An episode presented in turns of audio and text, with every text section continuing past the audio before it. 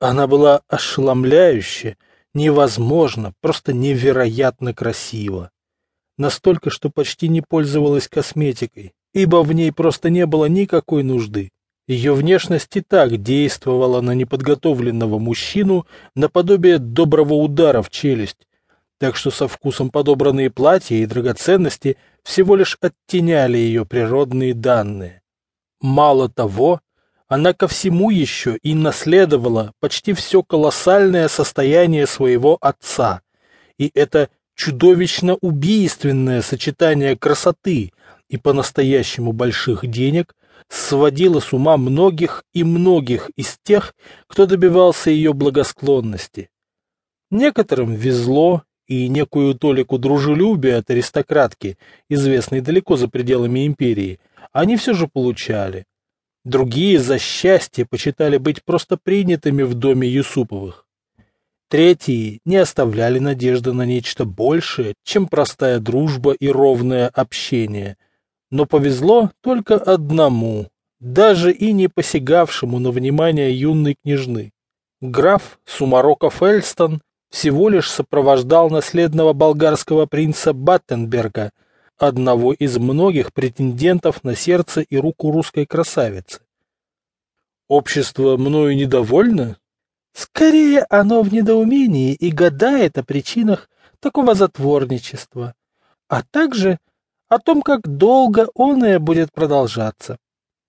Разумеется, после замужества количество воздыхателей резко поубавилось, но и оставшихся было раз в десять больше, чем у любой другой светской дивы.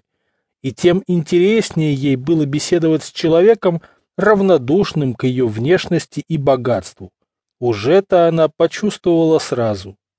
Графиня Сумарокова Эльстон слегка качнула головой и почти привычно изящным движением откинулась на изогнутую спинку небольшой софы, после чего еще раз обозначила улыбку, приглашая своего собеседника к ответу. «Понимаю.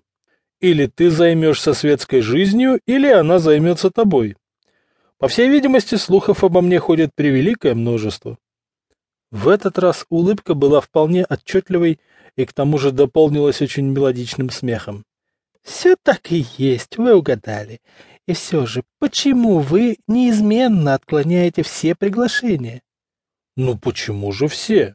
Ваше принял, причем с большим удовольствием». Зинаида Николаевна на несколько мгновений задумалась, непроизвольно поглаживая при этом удивительно крупную жемчужину, украшавшую ее скромный домашний наряд. Небольшая, но крайне любимая безделушка стоимостью в пару сотен тысяч рублей, а также с собственным именем и историей. Еще раз качнула головой и с нейтральной интонацией протянула. В первых числах февраля мы устраиваем бал. Почту за честь, Зинаида Николаевна.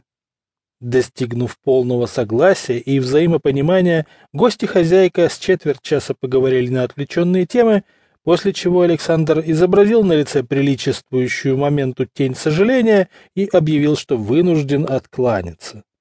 Приложился к изящной ручке, выразил надежду на скорую встречу и едва не пропустил появление лакея за своей спиной, до того тот бесшумно и плавно передвигался.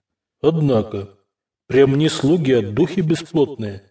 Паркет под ними не скрипит, ногами не шаркают, резких движений не делают.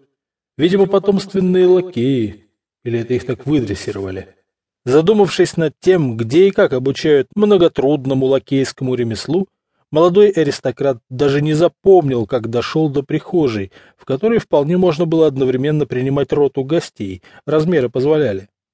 Натянул на руки перчатки и небрежным жестом принял от дворецкого свою шляпу. Всего хорошего вашему сиятельству. Не отвечая, замечать прислугу было дурным тоном.